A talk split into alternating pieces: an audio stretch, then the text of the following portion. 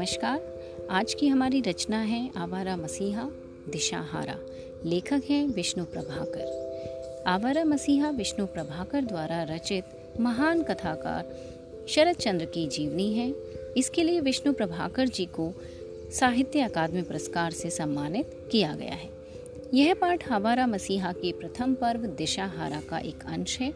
इसमें लेखक ने शरद चंद्र के बचपन से किशोर अवस्था तक के जीवन के विविध पहलुओं को इस प्रकार से वर्णित किया है, जिससे बचपन की शरारतों में भी शरद के एक अत्यंत संवेदनशील और गंभीर व्यक्तित्व के दर्शन होते हैं। उनकी रचना संसार के समस्त पात्र वास्तव में उनके वास्तविक जीवन के ही पात्र हैं। शरद के पिता यायावर प्रकृति के थे। वे कभी भी एक जगह बनकर नहीं रह पाए। उन्होंने कई नौकरियाँ छोड़ी और कई की। वे कहानी, नाटक, उपन्यास आदि रचनाएँ लिखना तो प्रारंभ करते थे, लेकिन उनका शिल्पी मन किसी दास्ता को स्वीकार नहीं कर पाता था, इसलिए रचनाएँ पूर्ण नहीं हो पाती थी। जब पारिवारिक भरण पोषण मुश्किल हो गया, तब शरद की माता अपने परिवार को लेकर अपने पिता के घर आ गई। भागलपुर विद्यालय में सीता वनवास चारू पाठ सद्भाव, सदगुरु और प्रकांड व्याकरण इत्यादि पढ़ाया जाता था। प्रतिदिन पंडित जी के सामने परीक्षा देनी पड़ती थी और विफल होने पर दंड भोगना पड़ता था। तब लेखक को लगता था कि साहित्य का उद्देश्य केवल मनुष्य को दुख पहुंचाना ही है। नाना के घर में शरद का लालन पालन अनुशासित रीति और नियमों के अनुसार होने लगा। घर में बाल सुलभ शरारतों पर भी कठोर दंड दिया जाता था। फेल होने पर पीठ पर चापुक पड़ते थे। नाना के विचार से बच्चों को केवल पढ़ने का अधिकार है, प्यार और आदर से उनका जीवन नष्ट हो जाता है।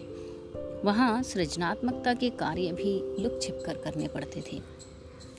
शरद के घर में निषिद्ध कार्यों को करने में बहुत मज़ा आता था। निषिद्ध कार्य, यानी घर के बड़े जिन कार्यों को करने से मना करते थे, उन कार्यों को शरद बड़े रुचि से करते थे।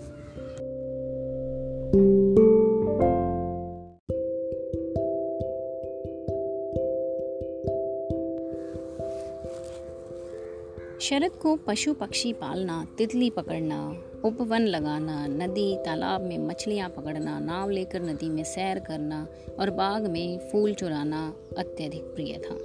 शरद और उनके पिता मोतीलाल दोनों के स्वभाव में काफ़ी समानताएँ थीं। दोनों साहित्य प्रेमी, सौंदर्य बौद्धि, प्रकृति प्रेमी, संवेदनशील, कल्पनाशील और घुमक्कड़ प्रवृत्ति के थे। कभी कभी शरद किसी को कुछ बताए बिना गायब हो जाता। पूछने पर बताता कि तपोवन गया था। वास्तव में तपोवन लताओं से घिरा गंगा नदी के किनारे एक ऐसा स्थान था जहाँ पर बैठकर शरद सौंदर्य की उपासनाएँ करता, अपनी कल्पनाओं में खोया रहता। अघोरनाथ अधिकारी के साथ गंगा घाट जाते हुए शरद ने जब अपने अंधे पति की मृत्यु पर एक गरीब स्त्री को रोते हुए सुना तो शरद ने कहा कि दुखी लोग अमीर आदमियों की तरह दिखावे के लिए ज़ोर ज़ोर से नहीं रोते। उनका स्वर तो प्राणों तक भेद जाता है। यह सचमुच का रोना है। छोटे से बालक के मुँह से रोने की ऐसी सूक्ष्म व्याख्या सुनकर अघोरनाथ के एक मित्र ने भविष्यवाणी की कि जो बालक अभी से रुदन के विभिन्न रूपों को पहचानता है वह भविष्य में अपना नाम ऊँचा करेगा। अघोरनाथ के मित्र की यह भविष्यवाणी आज सच साबित हुई। शरद के स्कूल में एक छोटा सा पुस्तकालय था। शरद ने पुस्तकालय का सारा साहित्य पढ़ डाला था। व्यक्तियों के मन के भाव जानने में शरद को महारत हासिल थी। नाना के घर में उसकी प्रतिभा को पहचानने वाला कोई न था। शरद छोटे नाना की पत्नी कुसुम कामिनी को अपना गुरु मानते रहे।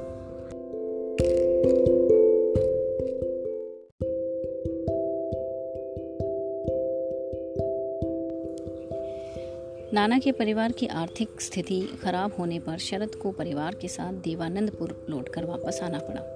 दोस्त की बहन धीरू, जो बाद में आगे चलकर देवदास की पारो श्रीकांत की राजलक्ष्मी और बड़ी दीदी की माधवी के रूप में हमारे सामने उभरी। शरद को कहानी लिखने की प्रेरणा अपने पिता की अलमारी में रखी, हरिदास की गुप्त बातें और भवानी पाठ जैसी पुस्तकों से मिली। इसी अलमारी में उन्हें पिता द्वारा लिखी अधूरी रचनाएँ भी मिली, जिन्होंने शरद के लेखन का मार्ग प्रशस्त किया। शरद ने अपनी रचनाओं में अपने जीवन की कई घटनाओं और पात्रों को सजीव किया है। शरद में कहानी गढ़कर सुनाने की जन्मजात प्रतिभा थी। वह पंद्रह वर्ष की आयु में इस कला में पारंगत होकर गाँव में विख्यात हो चुका था। गाँव के जमींदार गोपाल दत्त मुंशी के पुत्र अतुल चंद्र ने उसे कहानी लिखने के लिए प्रेरित किया। अतुल चंद्र शरद को थिएटर दिखाने कलकत्ता ले जाता और शरद से उसकी कहानी लिखने को कहता। शरद ऐसी कहानियाँ लिखता कि अतुल चकित रह जाता। अतुल के लिए कहानियाँ लिखते लिखते शरद ने मौलिक कहानियाँ लिखना प्रारंभ कर दिया। शरद का कुछ समय डेहरी आन सोन नामक स्थान पर बीता। शरद ने गृहदा उपन्यास में इसी स्थान को अमर कर दिया। श्रीकांत उपन्यास का नायक श्रीकांत स्वयं शरद है। काशीनाथ कहानी का नायक उनका गुरुपुत्र था, जो शरद का गहरा मित्र था। लंबी यात्रा के दौरान परिचय में आई विधवा स्त्री को लेखक ने चरित्रहीन उपन्यास में जीवंत किया। विलासी कहानी के सभी पात्र कहीं ना कहीं लेखक से जुड़े हैं। शुभदा में हारून बाबू के रूप में अपने पिता मोतीलाल की छवि को उकेरा है। श्रीकांत और विलासी रचनाओं में सांपों को वश में करने की घटना शरद का अपना स्वयं का अनुभव है। तपोवन की घटना ने शरद को सौंदर्य का उपासक बना दिया। देवानंद गाँव में शरद चंद्र का संघर्ष और कल्पना से परिचय हुआ।